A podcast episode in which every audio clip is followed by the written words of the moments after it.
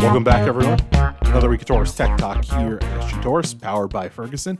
I'm your host, Matt LePan, and we are joined by a very familiar voice on the podcast today.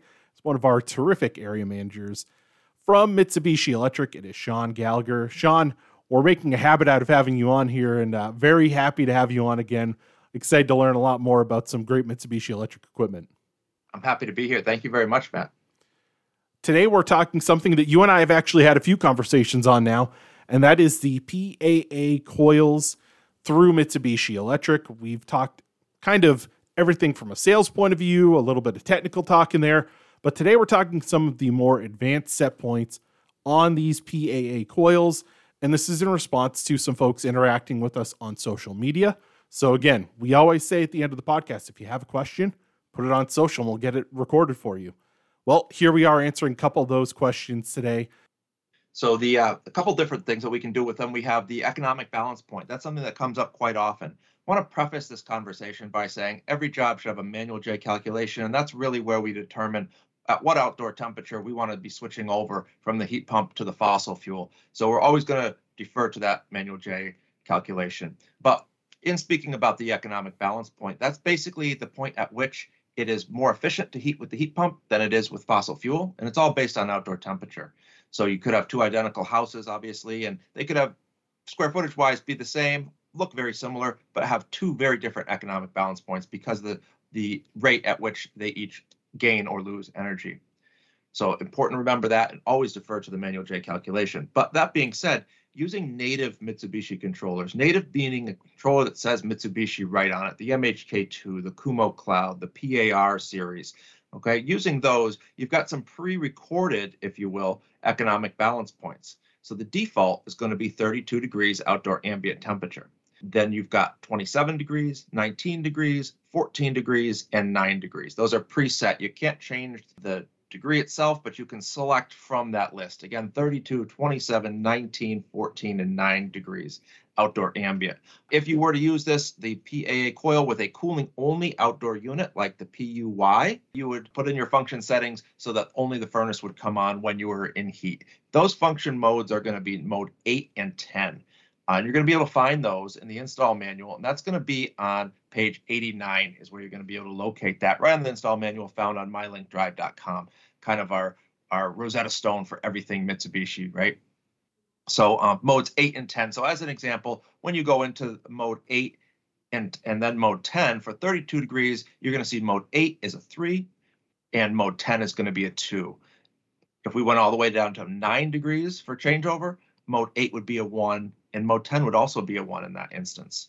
And if we were to do a cooling only system, uh, mode 8 would be a 2, and then mode 10 would be a 1. So just a little bit of an example of what those economic balance points look like. Now, of course, when we look at the cost of fossil fuel versus the cost per kilowatt, we're going to determine, you know, at what point we may need to switch over and which at what point um, we need to really consider the cost there uh, with rising electrical costs, things like this, but we're also seeing rising fuel costs, even with natural gas. So really we want to look at a case by case basis, manual J, I might have mentioned that before, and then the actual cost in the area of the fossil fuel versus cost per kilowatt delivered, the total cost, right? So that's super important. Now, let's say you say, geez, you know, I really want a different economic balance point than what I'm offered here from the native Mitsubishi control. Don't worry, you can still do that. You're going to do that with a third party thermostat and our PA C445 US thermostat adapter. So in this case, you'd use th our thermostat adapter from Mitsubishi PAC445, very important, not the previous generation, not the 444, PAC445, and then a third-party thermostat, possibly something along the lines of a Honeywell 8000, something like that, with different stages to be able to, uh, to switch over. So in the logic of a thermostat such as that, you'd be able to pick a different economic balance point through that third-party logic. So they ca- kind of have two options there as well. Sean, can you just repeat the again the adapter, and then they do need the outdoor temperature sensor as well, correct? That's correct. Yes, the PAC 445 US is the adapter. Super important is the 445 with outdoor temperature sensor, so that that thermostat sees what it's looking at. If you use a native Mitsubishi controller, good point, Matt. I'm glad you brought that up. That's using the thermistor at the outdoor unit that it can read because it's native to the Mitsubishi logic. The third party thermostat is not going to be able to see that. Yeah, just wanted to make sure we clarified because it can be confusing eh, for folks mm-hmm. who are, are newer to Mitsubishi equipment. So just wanted to make sure we clarified there. Thank you and uh, continue. Sorry to interrupt. No, no problem at all. I'm glad that you brought that up. So those are kind of your two options for economic uh, balance point. Um, the, either your pre-recorded options, so to speak, on a native Mitsubishi controller, or the, if you use a third party, you can use the logic in that control to kind of pick and choose a balance point if, if it has that within its programming. So lastly, there was a question about a mode that someone was looking for, and they were looking at the auto mode. And so uh, with I'm imagining they're using a native Mitsubishi controller, and so the MHK2, Kumo Cloud, and the wired controllers all know what they're hooked up to. So if that particular system does not have the ability to switch over, I believe auto mode was indicated there. So if it does should not have auto mode or does not have auto mode, it will not switch over. So it will not display that mode similar to some of these back menu items you're seeing like mode 8 and 10 if you were to look into the mhk2 request codes you'll see that some modes only apply to certain evaporators and things like this so if you're going through and you see as an example if you had a PUY you're not going to see heat on that controller even though that controller will work perfectly fine on a heat pump, it knows that's not connected to a heat pump. You're not going to see heat on it. Similar to auto mode. If it's not applicable in that aspect, you're not going to see it on that native controller and this is why we suggest using native controllers because it knows it can sense and talk with the outdoor thermistor and it can sense what's going on out there and it's not going to allow you to make a setting change to something that is not available.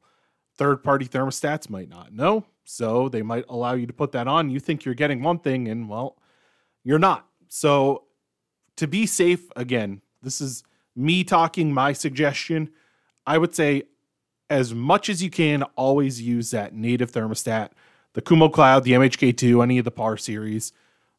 You're not going to get a better bang for your buck than any of these. It's going to talk to the equipment and, you know, ask nine out of 10 Mitsubishi installers. They're going to tell you to go with the MHK2. It's just such a nice control. It does so many things and it's easy to use, easy to install. So, you know, just a little plug there. Make sure you're using the native controllers, Kumo Cloud, MHK2, whatever you want to be. You're gonna you're gonna get your money's worth out of it, and you're gonna be able to kind of better set everything up and have a, a more precise, dialed in installation. Agreed, Matt. And as Sean said before, always, always, always make sure that you are getting a manual J done and referring to your manual J before you change any of your changeover set points. Sean and I were talking off the air, and you know, it's a it's called an economic balance point, but if you're not using your manual J, mm, you might not be getting the economic part out of it if you're just kind of willy nilly changing it, not dialed in for that home. That's why we suggest you get them done. We have training classes to get you signed up on how to do manual J's if you need it. Check out our website for that. And we're going to have more of these conversations. Sean is someone who we love working with, we love having here both on Torrice Tech Talk and on Torrice Talk. There's so much more to dive into on the PAA coils, some of the other new releases coming out for Mitsubishi Electric as we head throughout the year here. And so we're going to have Sean back on. We want to thank him for coming on the podcast. I want to thank all of you out there for tuning in. Make sure to subscribe to the podcast Apple Podcasts, Google Podcasts, Spotify. If you can find a podcast, you can find us. Just search Torrice Tech Talk. Follow along on social media Facebook, Twitter, Instagram, and LinkedIn.